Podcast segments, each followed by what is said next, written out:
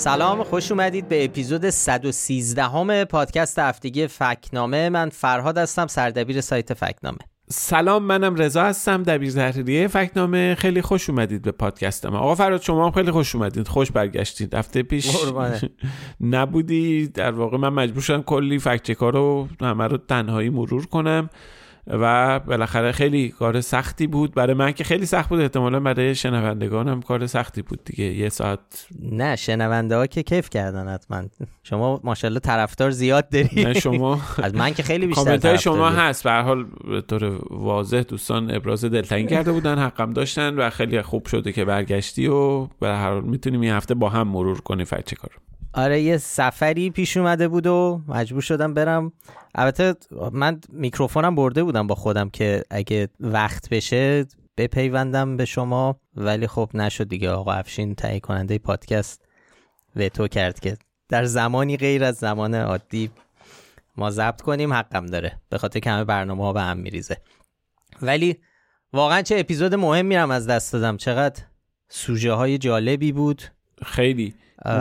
شاخدار چند تا داشتیم تولستوی و هجاب بود یه فکچه که مفصل هم داشتیم درباره پرونده خانه اصفهان درباره ابهامهاش بله. صحبت کردیم و اینکه چقدر تناقض وجود داشت توی روایت هایی که رسانه های حکومت از این ماجرا می‌دادن. و خب پادکست رو چهارشنبه شب به وقت ایران ضبط کردیم. همون موقع هم گفتیم که خب این حکم هنوز اجرا نشده ولی خب ممکنه هر لحظه ای اجرا بشه. امیدوار بودیم که جلوی اجرای حکم به حال گرفته بشه ولی تقریبا همون ساعت هایی که پادکست منتشر شد یعنی صبح جمعه به وقت تهران حکم اعدام هم همون موقع اجرا شد و به حال خیلی ناراحت کننده بود. خیلی هم توی کست باکس توی پلتفرم های دیگه خب برامون کامنت گذاشته بودن همین رو نوشته بودن و اشاره کرده بودن به همزمانی انتشار پادکست با عنوان مرتبط به پرونده خانه اصفهان و اعدام افرادی که متهم بودن به اینکه تو این پرونده نقش به حال این همزمانی همزمانی ناراحت کننده ای بود. ما ما قبلا هم یه سری پرونده هایی که حکم اعدام داده بودن یا خطر اعدام وجود داشت رو بررسی کرده بودیم. تو یک نمونهش حداقل خوشبختانه جلوش گرفته شد.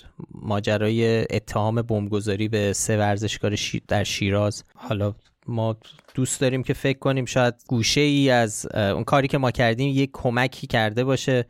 به اون قضیه امیدوار بودیم که اینم همون اتفاق بیفته حداقل جلوش گرفته شه بررسی بیشتری بشه.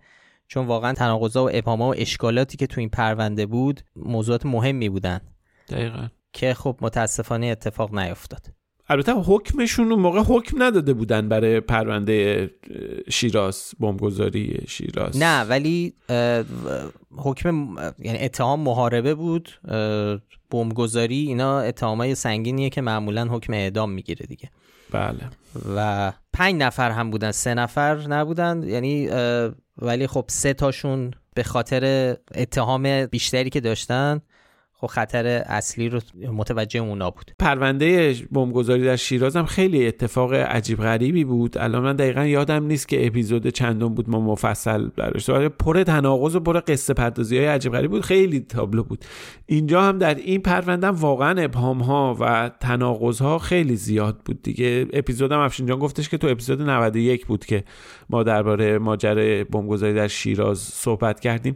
اینجا هم در پرونده خانه اصفهان هم واقعا تناقض وجود داشت. اون لحظه که ما داشتیم پادکست رو ضبط می‌کردیم به هر حال نمی‌دونستیم که موقع انتشار پادکست همزمان همون اتفاق میفته ولی خب به هر حال بسیار ناراحت کننده بود. بله ما هر هفته سعی می‌کنیم این مسئله رو یادآوری کنیم که به حال پادکست ما هفتگیه و تا یه حدی می‌تونیم با سرعت وقایع همراه بشیم و همیشه هم یادآوری می‌کنیم که ممکنه تو این مدت یعنی از زمان ضبط پادکست تا زمانی که پادکست منتشر میشه یا خب زمانی که شما دارید این پادکست رو میشه اتفاقات جدیدی افتاده باشه که طبعا ما امکان پوشش اونها رو تو اون قسمت نداشتیم.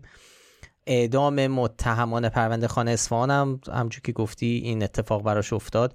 متاسفانه دیگه هر ابهام و نقطه تاریکی هم بود الان دیگه کار از کار گذشته و جون این افراد گرفته شده متاسفانه. اتفاقا تا لحظه آخرم جریان فیک نیوز در مورد این سه نفر وجود داشت در مورد پرونده خانه اصفهان. یعنی ما تا لحظه آخرم تو روز آخر ما فکچک منتشر کردیم درباره جریانی که رسانه های حکومتی و طرفدارای جمهوری اسلامی تو شبکه های اجتماعی علیه این سه نفر رو انداختن که کاملا بی و اساس بود.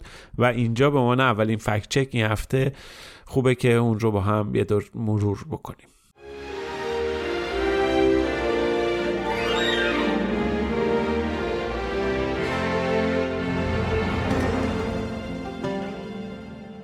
بجز ابهامایی که درباره خود پرونده و رویدادها وجود داشت که هفته پیش مفصل صحبت کردیم یه سری اخبار نادرست جلی هم در این زمینه منتشر شد. همون روز آخر در واقع یک جریان خیلی پر صدای تو رسانه های جمهوری اسلامی به راه افتاد که ادعا می‌کردن عبدالله محتدی فعال سیاسی کرد و دبیر کل حزب کموله کردستان گفته که این سه نفری که متهم پرونده خانه اسفان هستند از اعضای این حزب هستند ما این فکت چک رو پنجشنبه نوشتیم. هنوز حکم اعدام اجرا نشده بود و این ادعا که آقای محتدی همچی چیزی گفته قبل از اجرای حکم مطرح شده و خیلی هم باستاب داشت. ماجرا مربوط می‌شد به مصاحبه ژیار گل روزنامه نگار بی بی سی فارسی در این تلویزیون با آقای محتدی بذار برگردیم به اتهامی که جمهوری اسلامی زده. چهار نفر رو دستگیر کردن. گفتن این افراد از اعضای حزب شما هستند اعترافات این افراد رو پخش کردن و گفتن قصد عملیات نظامی در اطراف اصفهان داشتن به, به تأسیسات نظامی و امنیتی ایران. شما قبلا درباره این موضوع صحبت کردید. آیا این افراد عضو شما بودند و متهم هم شدند که از طرف سازمان های جاسوسی کشورهای بیگانه بخصوص اسرائیل اینا استخدام شده بودن. آیا حزب شما با اسرائیل یا سازمان جاسوسی اسرائیل موساد همکاری می‌کنه؟ خیر. ولی کن اینا بله اعضای ما بودن و اعضای خوب ما هم بودن و نگران سرنوشتشون هستیم. اعترافات اجباری که زیر شکنجه به عمل آمده هیچ اعتباری نداره. نه فقط در مورد اعضای ما در مورد بقیه. خب، همونطور که شنیدید دارن درباره چهار نفر صحبت می‌کنن که کرد هم هستن. در حالی که متهمان محکوم به اعدام در خانه اصفهان سه نفر بودن اصلا اهل اصفهان هم بودن. ولی یک قسمت از این مصاحبه رو برداشتن و تقریبا همه خبرگزاری مهم نزدیک به حکومت و سایت های خبریشون این خبر رو منتشر کردن. گفتن که آقای محتدی گفته این سه نفر از اعضای خوب ما بودن. به نظر می‌رسه که تصنیم اول از همه این خبر نادرست رو منتشر کرده. خبر جعلی در واقع باید گفت. البته خبر رو برداشت بعد یه مدت از روی سایتش ولی هم سایت ها بهش استناد کردن هم اسکرین شات های خبر اولیه تسنیم میگشت تو یا هنوز میگرده تو سایت ها مثلا سایت و کانال پربازدید آخرین خبر این خبر رو به نقل از تسنیم منتشر کرده. خبرگزاری مهر این خبر رو منتشر کرد. خبر آنلاین مثلث جهان نیوز تو کانال تلگرامی و شبکه های اجتماعیشون هم که بارها و بارها منتشر کردن و گفتن که ببینی خود عبدالله مهتدی گفته اینا عضو کموله بودن و گفتن که کموله هم که تروریسته پس اینا هم تروریستن و باید اعدام بشن. باستا به این مصاحبه تو خبرگزاری میزان هم مهم بود. حالا با توجه که میزان بله. ارگان قوه قضایی است یعنی بله به حال وابسته به نهادیه که متولی و مسئول و به نوع صاحب اختیار اعدام افراده. به خاطر همین این اهمیت داره که میزان همین خبر رو چجوری باز داده اونها هم همین تیکه از ویدیوی مصاحبه رو گذاشتن. البته از عبارت و واژه پرونده خانه اصفهان استفاده نکردن ولی از قول آقای محتدی گفتن این تروریستای اصفهان از اعضای خوب ما بودن. یعنی این کلمه تروریست رو اضافه کردن به صحبت در که خب اصل صحبت این نیست. آقای محتدی اونجا داره به وضوح توضیح میده که این عملیات و ادعای تروریستی بودنش بی اساسه و کلا داره این مسئله رو رد می‌کنه. سایت همشهری آنلاین وابسته به روزنامه همشهری هم همین ویدیو رو گذاشته. اتفاقا اونها هم زیرکی و رندی کردن به زم خودشون و عبارت خانه اصفهان رو حذف کردن. از تو تیتر ننوشتن خانه اصفهان نوشتن همون تروریست های اصفهان ولی خیلی جالبه که عکس کاور اون ویدیو که نگاه می‌کنیم عکس کاور عکس متهمان خانه اصفهانه که اعدام شدن. یعنی دقیقا توی همون زمینه دارن القا می‌کنن با علم چون کلمه رو عبارت رو حذف کردن مشخصه که آگاهی داشتن و علمشون محرز بوده به اینکه این ماجرا هیچ ارتباطی به ماجرای خانه اصفهان و اون سه نفری که اعدام شدن نداشت. ژیار گل داره درباره دستگیری چهار نفر از اعضای کموله می‌پرسه. این چهار نفر رو در مرداد 1401 در منطقه سوما از به ارومیه دستگیر کردن. یعنی توجه کنیم که اینا اهل مناطق کردی بودن. و چند ماه قبل از واقعه خانه اصفهان دستگیر شدن. خانه اصفهان 25 آبان بوده. این چهار نفر رو در مرداد دستگیر کردن. یعنی حتی قبل از کشته شدن محسا امینی بوده ماجرای بازداشت بله دستگیری بله. اینها در ارومیه. آره این اینم نکته مهمیه. همون موقع هم تو تاریخ 5 مرداد وزارت اطلاعات یه بیانیه منتشر کرد و گفت اینا وابسته به موساد هستن. یه ویدیو هم پخش شد از اعترافات اجباری این افراد. ما رسول ازت گفت شما کمالی شما رو انتخاب کرده برای دیدن دوره آموزشی. گفتم کارسیه گفتن میری کرکوک دوره می‌بینی. خود ویدیو هم خیلی داستان پیچیده ای داره. اینا همینطوری دارن اعتراف می‌کنن پشت سرم که تحت آموزش های مختلف موساد از این کشور به اون کشور رفتن. ماجرایی دربارهشون روایت میشه و اعتراض آقای محتدی هم به همینه که این مسائل بی اساسه و میگه اینا از افراد خوب ما بودن و چنین کارهایی نمی‌کنن. خود حزب کموله کردستان هم واکنش نشون داده همون زمان. میگه که یعنی گفته به صراحت گفته این چهار نفر عضو ما بودن. ولی ادعاهای وزارت اطلاعات رو درباره اینکه اینا قرار بوده بیان چه کارهایی بکنن اینا رو تکذیب کرده. یعنی اون اطلاعیه کمول کردستان یعنی حتی این جوابی که آقای محتدی توی این مصاحبه داده توی مصاحبه اخیرش به بیسی داده اینا از چند ماه پیش مطرح بوده. چیز بوده و اصلا مسئله جدیدی نبوده. خب ما لینک و شواهد رو در سایت منتشر کردیم. اینکه این صحبت عبدالله محتدی هیچ ارتباطی به متهمان خانه اصفهان نداره. و به این ادعا نشان شاخدار دادیم. مطلب پنجشنبه منتشر شد و بعدش هم در روز جمعه این سه نفر رو به دار آویختن.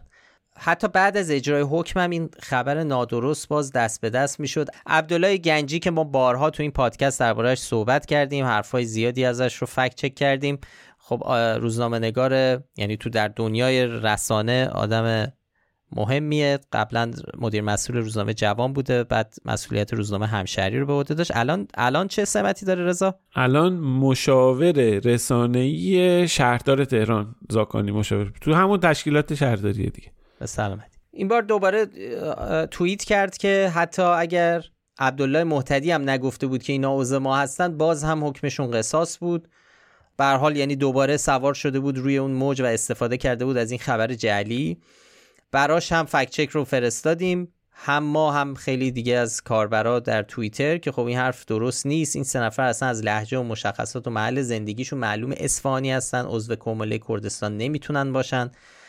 ولی متاسفانه این خبر نادرست همچنان تو این حساب ها هست. دارن میگن که اینا عضو مجاهدین خلق بودن.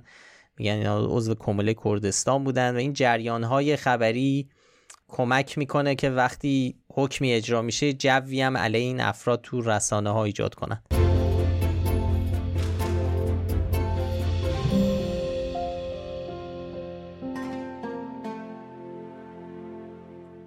فکچک دیگه ای که این هفته تو سایت فکنامه منتشر کردیم درباره کنکور و دانش آموزان مدارس دولتی بود. خبرگزاری تصنیم مطلبی رو منتشر کرده بود درباره بیعدالتی آموزشی. نوشته بود که این وضعیت بیعدالتی باعث میشه که دانش آموزان بیبزاعت ترک تحصیل کنن و ادعا کرده بود که 80 درصد از دانش آموزان توی مدارس دولتی درس می‌خونن و 85 درصدشون توی رتبه های زیر 3000 کنکور نیستن. ما به اون بخشی که داره قضاوت می‌کنه درباره دلایلش اینا کاری نداریم چون اختلاف نظر واقعا وجود داره درباره اینکه درباره عدالت آموزشی و اینا نقطه نظرهای مختلفی هستش. ما به اون قسمتش کاری نداریم. اما رفتیم سراغ این آمار ببینیم این آمار چقدر با آمارهای رسمی همخانی داره. خب این آمار تقریبا درست دقیق نیست ولی تقریبا درست اختلاف چشمگیری نداره با واقعیت. خب اول ببینیم که چقدر بچه ها تو مدارس دولت دولتی درس می‌خونن چقدر غیر دولتی. خب ما یه تقسیم بندی مرکز آمار ایران داره که مدارس رو به مدارس دولتی و مدارس شهریه‌ای تقسیم می‌کنه. بر این اساس مدارس سمپاد مدارس شاهد و اینها هم جز مدارس مدارس نمونه مردمی اینا, اینا هم جز مدارس غیر دولتی محسوب میشن. آمارای سال 1401 سال تحصیلی 1400 1401 که مرکز آمار منتشر کرده نشون میده که 88 درصد دانش آموزان در دانش آموزان کل کشور تو مدارس دولتی عادی درس می‌خونن یعنی 12 درصدشون تو مدارس غیر دولتی هن که خب این عدد این قسمتشه که خیلی دقیق نیست چون اونجا گفته بود که 80 درصد. حالا اینو بگذاریم بر این قسمت غیر دقیقش. اما درباره اینکه چند نفر از دانش آموزان دولتی و غیر دولتی رتبه های برتر کنکور میارن خب ما آمار رسمی نداریم ولی گزارش های رسانه ای هست اظهار نظرهای کارشناسان و مسئولان وزارت آموزش پرورش هست. از جمله یه آقای به اسم آقای علی جعفری که کارشناس مرکز سنجش وزارت آموزش پرورشه خب آمار کنکور سراسری سال 1400 رو تجزیه تحلیلش که انجام شده بود رو اشاره کرده و اونجا اعلام کرده که دقیقا 15 ممیز 29 دهم 29 صدم درصد قبولی های س... یعنی 3000 نفر اول کنکور سراسری. این از مدارس دولتی عادی بودن. اگه دقیق شو بخوایم 41 درصدشون از مدارس سمپاد بودن. سازمان استعدادهای درخشان سازمان ملی پرورش استعدادهای درخشان عنوان درستش هستش 18 درصد از مدارس غیر دولتی بودن هم غیر انتفاعی 21 درصد از مدارس نمونه دولتی بودن. دو درصد از مدارس شاهد. این تفکیکی که انجام شده و از 13 صدم درصد هم یعنی حدود یک دهم درصد از مدارس اشایری بودن. اینا رتبه های برتر زیر 3000 بودن که این آمار رو اگر ما درست بدونیم با سایر اظهار نظرهایی هم که انجام شده از جمله گفته های وزیر آموزش پرورش و مسئولین دیگه هم این آمار همخوانی داره. در نتیجه به نظر می‌رسه بله تنها آماری که هستش این گفته این آماری که تو خبرگزاری تصمیم منتشر شده رو تایید می‌کنه و ما هم به خاطر اینکه حالا خیلی دقیق نبود اون قسمت چند نفر توی مدارس عادی درس می‌خونن چند درصد اون قسمت اولش دقیق نبود. ما بهش نشان نیمه درست دادیم. مرسی رضا. حالا ممکنه سوال پیش بیاد. یه ذره برای بعضیا. من خودم و جای شنونده که بذارم اینه که خب حالا این یه ذره این اختلاف آیا واقعا نیمه درست چیز بود یا شما به خاطر سوگیریتون نسبت به تصنیم؟ نخواستید بهش درست بدید؟ نه ببین خب اختلاف واقعا زیاده. تصنیم میگه 80 درصد دانش آموزان تو مدارس دولتی درس می‌خونن. خب واقعیت اینه که نه 80 درصد نیستن 88 درصدن. یعنی خیلی خب این 8 درصد خیلی عدد گنده شما دارین درباره یک جمعیت 15 میلیونی دانش آموز صحبت می‌کنین. 10 درصد میشه یک میلیون و 500 هزار. یعنی در یک میلیون و 300 هزار دانشجو داری صحبت می‌کنین خیلی عدد گنده به خاطر همین نه واقعا اینکه دقیق نبوده اگه می نوشت مثلا می‌گفت 90 درصد توی مدارس دولتی درس می‌خونن اما فقط 15 درصد قبول میشن اونو با تخفیف درست می‌دادیم. می‌گفتیم 88 درصد رو گرد کرده شده 90 درصد. ولی 90. نه اختلاف زیاده. واقعا دقیق نیست دیگه. ما کسی دیگه هم می‌گفت تصنیم اصلا شما بذار کنار. بله. آقا فرهاد اصلا این جمله رو می‌گفت خود شما. ما دادیم نیمه درست. باشه خیلی ممنون. خب بریم فکچک بعدی که درباره آب و بارندگیه.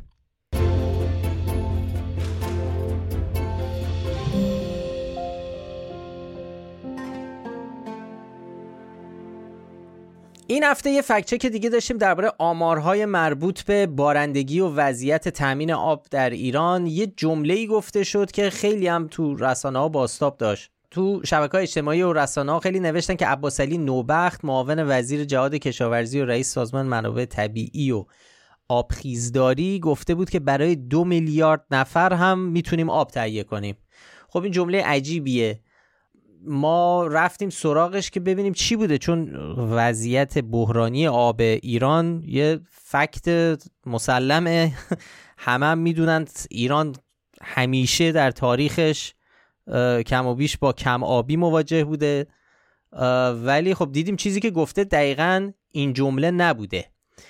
اونجا آقای نوبخت داشته درباره ظرفیت طبیعی و بارش ایران حرف می‌زده و ادعا می‌کرده که اوضاع ما به لحاظ طبیعی جوریه که می‌تونیم خودکفا باشیم. بعد اومده یه وضعیت فرضی رو مطرح کرده. گفته وضع بارش انقدر در کشور خوبه که اگه آب صنعت و کشاورزی و مابقی مصارف رو در نظر نگیریم و فرض رو بر این بذاریم که آبی که در کشور وجود داره فقط آب شرب بشه با این آبی که تو کشور میمونه میشه آب شرب دو میلیارد نفر رو تأمین کرد. خب این نکته مهمیه که تو اون جمله اولیه که خوندم و جمله بوده که خیلی پخش شده خیلی تفاوت داره. یه وضعیت فرضی رو داره مطرح. اصلا کلا تو این مصاحبه این آقای نوبخت اومده یه سری بازی کرده با آمار و عدد و ارقام. نمی‌دونم چرا این کارو کرده. خیلی اومده مثلا عددا رو با هم دیگه خیلی این کارو بعضی مثلا رسانه ها و بعضی چیزایی که کار دیتا و اینا می‌کنن انجام میدن. بازی با عدد رقمه مثلا. آیا می‌دونین انقدر اگه بارون بیاد تقسیم برای جمعیت کنین چقدر میشه؟ خب اینا کاملا یعنی مبنا و پایه اساس علمی نداره اتفاقا می‌تونه گمراه کنه مخاطب رو. بله. ولی اینجا به طور مشخص ما یه سری به حال ما عدد و رقم داریم ضرب و تقسیم کنیم. بله بارونی که میاد و با میزان با سرانه مصرف آب شربی که تو ایران هست رو اگه با هم دیگه ضرب تقسیم به یه عددی همین در حدود دو میلیارد نفر می‌رسیم. در هر سال به طور متوسط حدود 400 تا 550 میلیارد متر مکعب بارش داریم. که سه چهارم این در واقع میره و یک چهارمش رو استفاده می‌کنن. اون جزء میره منابع تجربه برای آب شرب هم یه مقدار محدودیش مصرف میشه. بیشتر مصرف آب در کشور یعنی بالای فکر می‌کنم به تقریبا حدود 6 درصد 6 تا 7 درصد میزان مصرف آب شو بقیه صرف صنعت و کشا به طور مشخص خیلی کشاورزی میشه. اینا رو اگر بیایم حساب کتاب بکنیم به حال روزانه به طور هر ایرانی روزی 157 لیتر آب شرب مصرف می‌کنه. سالانه میشه 57 هزار تا. خب این عدد رو اگه تقسیم می‌کنیم می‌رسیم به حدود یک میلیارد و 700 تا دو میلیارد نفر. که خیلی حالا چیز عجیب غریبی نیست دیگه. به حال بازی عدد رقمه ولی هیچ ربطی به واقعیت و بحران آب و اینا نداره. اینا فقط ارزش ریاضی داره این چیزی که گفته آره. شده. یعنی در واقع اون نقل قولی که ازش اومده نادرسته. نگفته ما می‌تونیم آب دو میلیارد نفر رو تامین کنیم و یعنی در واقع یه وضعیت فرضی گفته اگه به سرز معجزه آسایی تمام صنعت و کشاورزی ایران آبش از یه جای دیگه تامین شه یا اصلا آب لازم نداشته باشه انقدر آب شرب داریم که خب آقا اگه بخوای اینجوری حساب کنی که آره چیز کنیم که اگه کشاورزی ایران یعنی دیگه تعطیل میشه دیگه اون که خب کشاورزی در صنعت ترتیب اصلا نداریم یه چنین چیزی. آب آب شرب میشه با بطری آب مدنی هم مال میلیاردها نفر تامین کرد. میشه با دبه هم تامین کرد میشه با تانکر هم تامین کرد. کما که تو ایران هم خیلی جا الان آب رو دارن با تانکر می‌برن این ور اونور آب رو با آره. دبه دارن چیز می‌کنن. ولی اینکه آب نمیشه. آب واقعا بخش عمده ای از مصرف آب. همین بحث کشاورزی و تامین غذا و بحث صنعت و و خیلی به حال موضوع پیچیده بحران آبم تو ایران بحران از دست رفتن بارها صحبت شده. بحران به هم خوردن تعادل مصرف آبهای تجدید پذیری که همیشه داریم از اون حد داریم بیشتر مصرف می‌کنیم. بله. چاها داره فرو نشست می‌کنه میره پایین و پایینتر عمقش زیاد میشه دشت ها خوش میشن دریاچه ها خوش میشن. چیزی که بحران آب بینه نه اینکه آب حالا تو لوله ببرن به مردم برسونن یا با تانکر ببرن یا با اینا. اینا این عدد رقم و این چیزا مردم رو گمراه می‌کنه. به حال چیزی که گفته شده ما حالا هنوز مطلب رو منتشر نکردیم. حتی هنوز تصمیم نگرفتیم که کدوم جمله رو بدیم به رسانه ها چون رسانه اومدن نقل قول کلی رو نوشتن که نادرسته. اصلا یارو یه چیز دیگه ای گفته درباره کل مصرف آب نیست.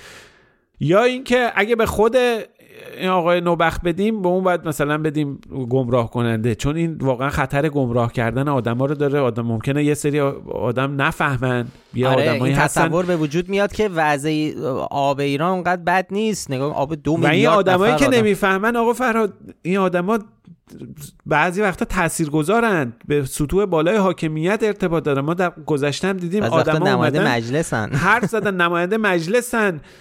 آقای عبدالملکیان فرمانده سپاهن آخوندهای حوزه های علمیان اینا میان این حرفا رو می‌زنن میگن ما می‌تونیم آب 200 میلیون نفر رو به راحتی تامین کنیم آب چیزا رو این حرفا رو می‌زنن. بر, بر اساس همین چیزاست بر اساس همین.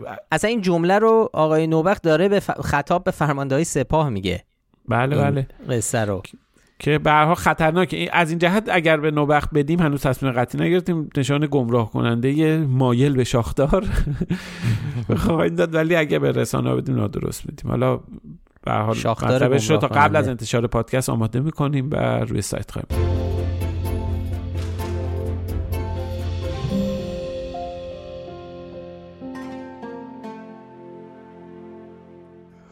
خب این هفته یه فکچه که با مزم داشتیم از آقای غلام علی حداد عادل رئیس شورای ائتلاف نیروهای انقلاب اسلامی که گفته بود در انتخابات سال 1398 انتخابات رقابتی بوده. اصلاح طلبها اومده بودن توی انتخابات و رأی نداشتن. خب آقا فراد اینو برامون توضیح بده. خب ما ادعا رو بررسی کردیم. بهش هم نشان شاخدار دادیم. حالا توضیح میدیم. اول رفتیم سراغ تعریف انتخابات آزاد و منصفانه. اتحادیه بین المجالس در سال 1994 یه اعلامیه‌ای تو این زمینه منتشر می‌کنه. اونجا میگن که انتخابات باید رقابتی و سالم باشه. شرطش اینه که همه شهروندان حق کاندیدا شدن داشته باشن. حق فعالیت سیاسی داشته باشن و بتونن به صورت مساوی از رسانه عمومی و دولتی استفاده کنند و حق آزادی بیان داشته باشند خب هیچ کدوم از این شرایط در انتخابات 1398 و در بیشتر و تقریبا همه رأیگیری هایی که در ایران برگزار میشه انتخابات که در ایران برگزار میشه وجود نداره. یعنی این یه نقطه نظر objective نظر نیست. یعنی یه چیز factual یعنی فارغ از اینکه من چه نظری داشته باشم نسبت به سیستم انتخاباتی ایران این یه چیزی که همه نمی‌تونیم رد کنیم. نص قانونه که کسی که می‌خواد در انتخابات نامزد بشه باید به قانون اساسی ولایت فقیه و اسلام معتقد باشه و ملتزم باشه. اینو به حال یعنی دست کم. حالا اینکه می‌خواین این انتخابات رو مشروع آزاد رقابتی اینا بدونین یا ندونید ولی این فکر رو ما نمی‌تونیم نادیده بگیریم که این با استانداردهایی که در نهادهای بین المللی و در دنیا پذیرفته شده برای ویژگی های انتخابات آزاد این مقایرت داره باهاشون. ولی حالا ممکنه چیز باشه بگیم آقا حداد عادل داره تو فضای ذهنی تو ابری که دورور ذهن خودش هستش داره توی اون فضا مطرح می‌کنه و اصلا داره منظورش اینه که تو همین فضای غیر دموکراتیک ما خیلی رقابت یعنی بر اساس استانداردهای خودشون رقابتی بوده انتخابات 98 اینجوری؟ خب ما این رو هم بررسی کردیم تو مطلب که آیا تو سال 1398 همین رقابت حداقلی بین دو طیف درون حکومت هم وجود داشته یا نه؟ که نه وجود نداشته. یعنی ما بعضی از سالا می‌بینیم که تو بعضی از رأیگیری این رقابت حداقلی بین دو تا طیف اصلاح طلب و اصولگرا بوده. نمونه هاشم می‌دونیم. ولی توی این انتخابات که آقای حداد عادل داره بهش اشاره می‌کنه نشانه نشونه از همینم نیست. عددها چی میگن؟ 16 هزار نفر اعلام کاندیداتوری کردن. 70 درصدشون رأی صلاحیت شدن.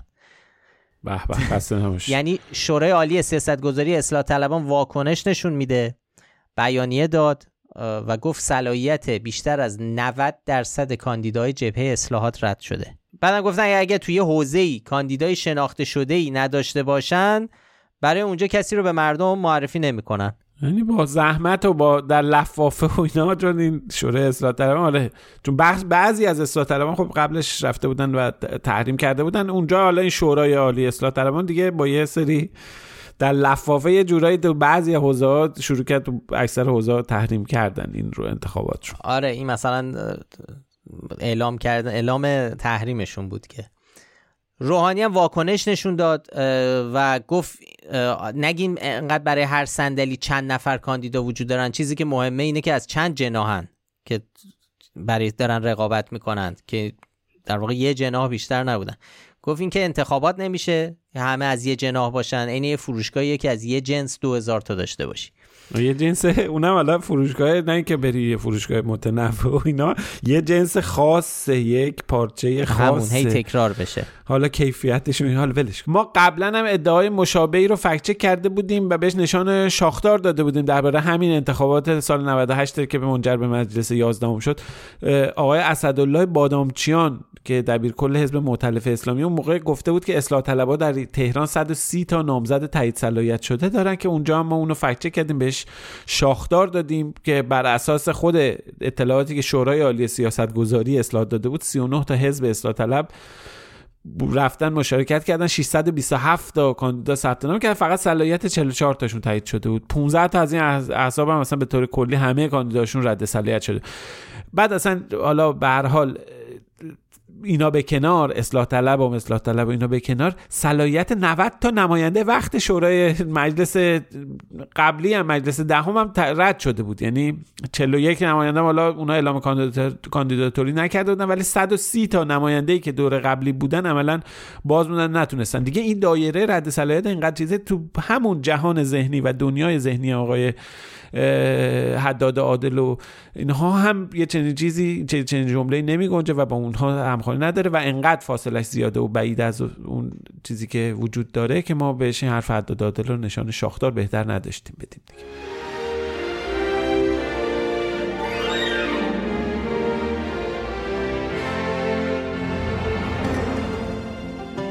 خب اینم از فکت چک های نفته. یه ذره ما این هفته کوتاهتر میشه پادکستمون.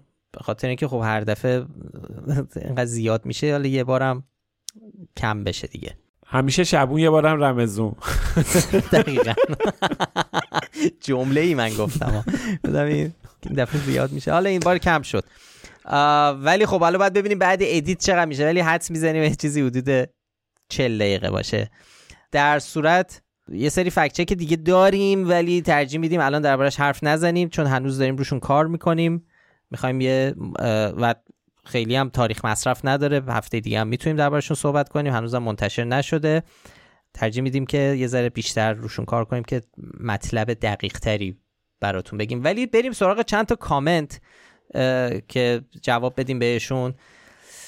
مهدی مهدوی برای ما نوشته که در مورد کتاب تولستوی به هم ریخته صحبت کردیم آقا رضا. اول گفتید کتاب تولستوی بعد معلوم شد اصلا ننوشته و یه نویسنده یک هندیه.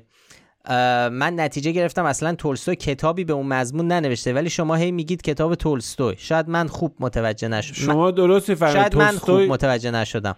رضا خودت می‌خوای توضیح بده که آقا مهدی درست آره. میگید شما تولستوی هرگز یه چنین کتابی ننوشته. من بعد گفتم حتما. داخل گیومه می‌خواستم بگم هی کتاب تولستوی چیزی که میگن تولستوی نه یه زایده تخیله. حتی اینکه اون تو اون کتاب هندی هم این چیزا به تولستوی نسبت داده شده اون نویسنده هندی آقای عبدالله سهروردی هم مطمئن نیست. ما اصل اون کتاب هم پیدا نکردیم.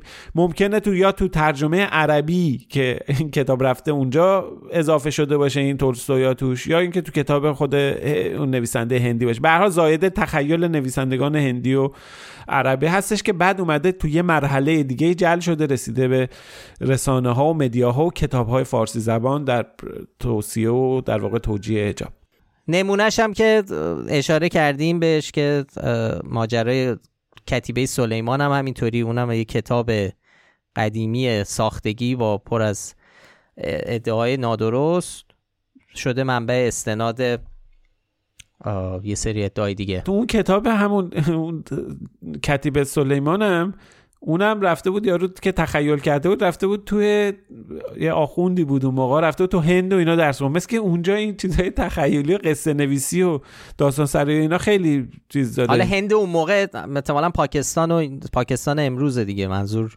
هند و پاکستان دیگه. آره البته آره. اونجا تو مکاتب چیز داره از نظر یعنی مناطق مسلم حوزه های علمیه ای که وجود داشته و درس میخوندن و اینا اونا قصه و ماجرا داره. و خیلی حالا بعدا ان یه موقع فرصتش بشه ما هم تحقیقات بیشتری بکنیم ببینیم که ارتباطی بینش وجود داره. حتما سعی می‌کنیم که آره یه قصه ای دربارش تعریف کنیم خب بریم سراغ کامنت بعدی. دل افروز پرسیده سوال خوبیه. گفته فرق فکت شاخدار با دروغ چیه؟ ببینید شاخدار ما خب گذاشتیم برای اولا که خب بالاخره یه ذره تنز توشه. حالا اینکه شاخدار فرقش با دروغ چیه خیلی می‌تونه بگیم نادرست فرقش با دروغ چیه. یا حتی گمراه کننده با دروغ چیه. اینا همه می‌تونه دروغ باشه. اینکه ما نمیگیم دروغ به خاطر اینه که دروغ قبلا هم گفتیم کلمه دروغ یک بار آمدانه ای داره. گمراه کردن و حرف نادرست زدن به عمد. معمولا کسی که دروغ داره میگه می‌دونه که داره گمراه می‌کنه. ولی ممکنه یه آدمی کسی یه چیزی رو بگه که نادرست باشه قصد دروغگویی نداره. برای همین ما و خیلی از فکت دیگه از کلمه دروغ سعی می‌کنن استفاده نکنن حتی امکان. به خاطر اینکه مگر اینکه خب بحث دیس اینفورمیشن باشه و بدونی مثلا یک موضوع آمدانه است قلب واقعیت برای گمراه کردن و برای رسیدن به یک هدف. فکر می‌کنم خود شما پیشنهاد کرده بودی به جای واژه دیس اینفورمیشن معادل فارسیش ما از عبارت دروغ پراکنی می‌تونیم استفاده بکنیم چون بله. مصادیقش رو داره. بله بنده تی بیاناتی گفته بودم. آره نه. تی بیاناتی پیشنهاد بگم یعنی ما خیلی با این موضوع فکر می‌کنیم دروغ آره چون دیس اینفورمیشن یعنی اصلا تعریفش اینه که پخش کردن اطلاعات نادرست آمدانه اطلاعات نادرست برای رسیدن به یک هدف حالا هر هدفی می‌خواد سیاسی باشه اجتماعی باشه هر چیزی. برای همین کلمه دروغ اینجا می‌تونه کاربرد داشته باشه چون حرف از حرف آمدانه است. یعنی قصد توشه.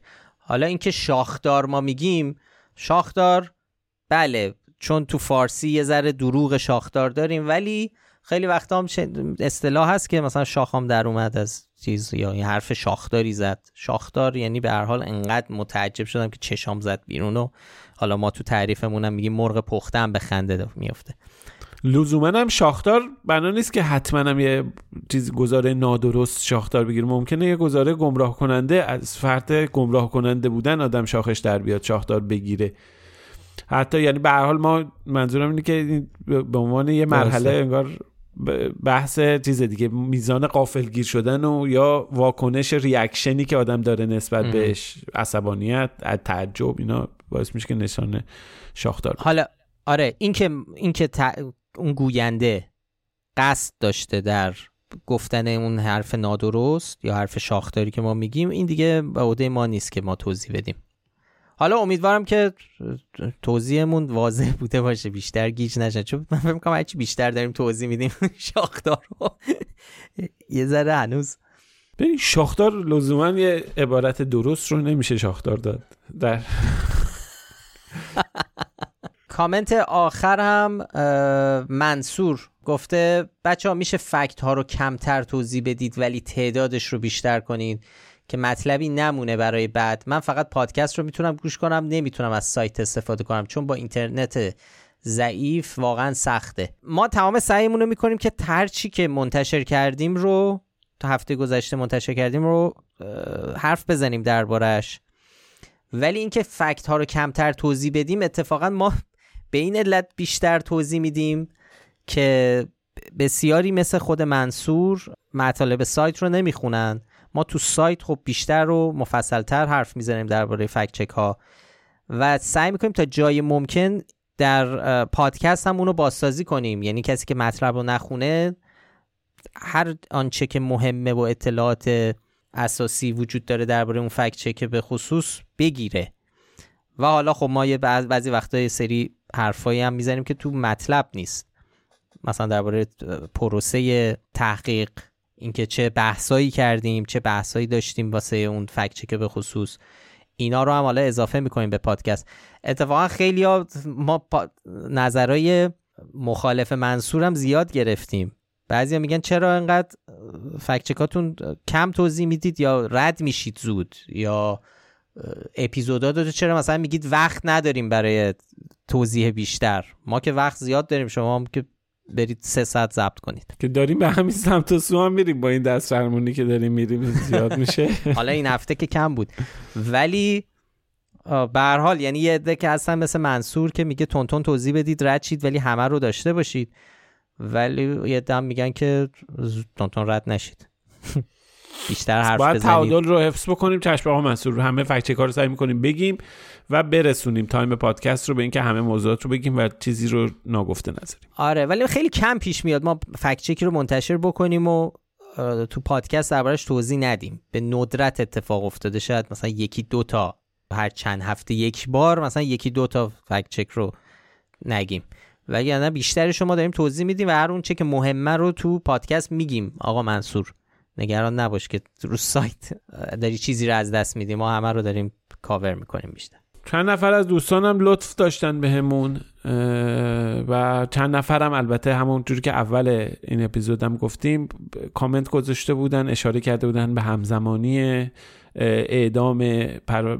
متمان پرونده خانه اصفهان با اپیزود ویژه که ما هفته پیش آماده کردیم با موضوع اصلی در واقع اپیزود هفته پیش و برامون کامنت گذاشته بودن و اظهار تاسف کرده بودن.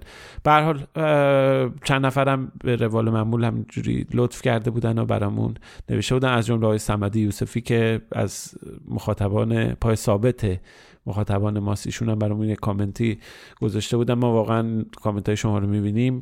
کلی روحیه می‌گیریم. دمتون گرم. خب خیلی ممنون که پادکست فکت‌نامه رو میشنوید و کامنت می‌ذارید. چه کامنت هایی که انتقادی هن و چه کامنت هایی که مثل کامنت سمت که الان بهش اشاره کردید لطف دارن به ما. خوشحال میشیم کامنت ها و نظراتتون رو می‌بینیم در کست باکس تلگرام اینستاگرام توییتر. و خیلی خیلی خوشحال میشیم که این پادکست رو به بقیه هم معرفی کنید اگه دوست دارید. برای پیدا کردن ما هم کافیه اسم فکنامه رو به فارسی یا انگلیسی در هر جایی که باش پادکست گوش می‌کنید جستجو کنید. ما همه قسمت های پادکست رو در کانال تلگرام البته با چند روز تاخیر و در کانال یوتیوب فکنامه منتشر می‌کنیم که اگه اونجا براتون راحت تره از اون طریق گوش بدید.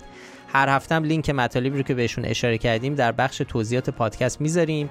کاورهای اپیزودها رو هیلا نیکو برامون طراحی می‌کنه. موسیقی پادکست ساخته باربد بیاته و تهیه کننده پادکست فکت‌نامه هم افشین صدری. آدرس سایت ما هم از فکت‌نامه dot com. وقتتون بخیر و تا هفته دیگه خداحافظ. مراقب خودتون باشید. خدا نگهدار.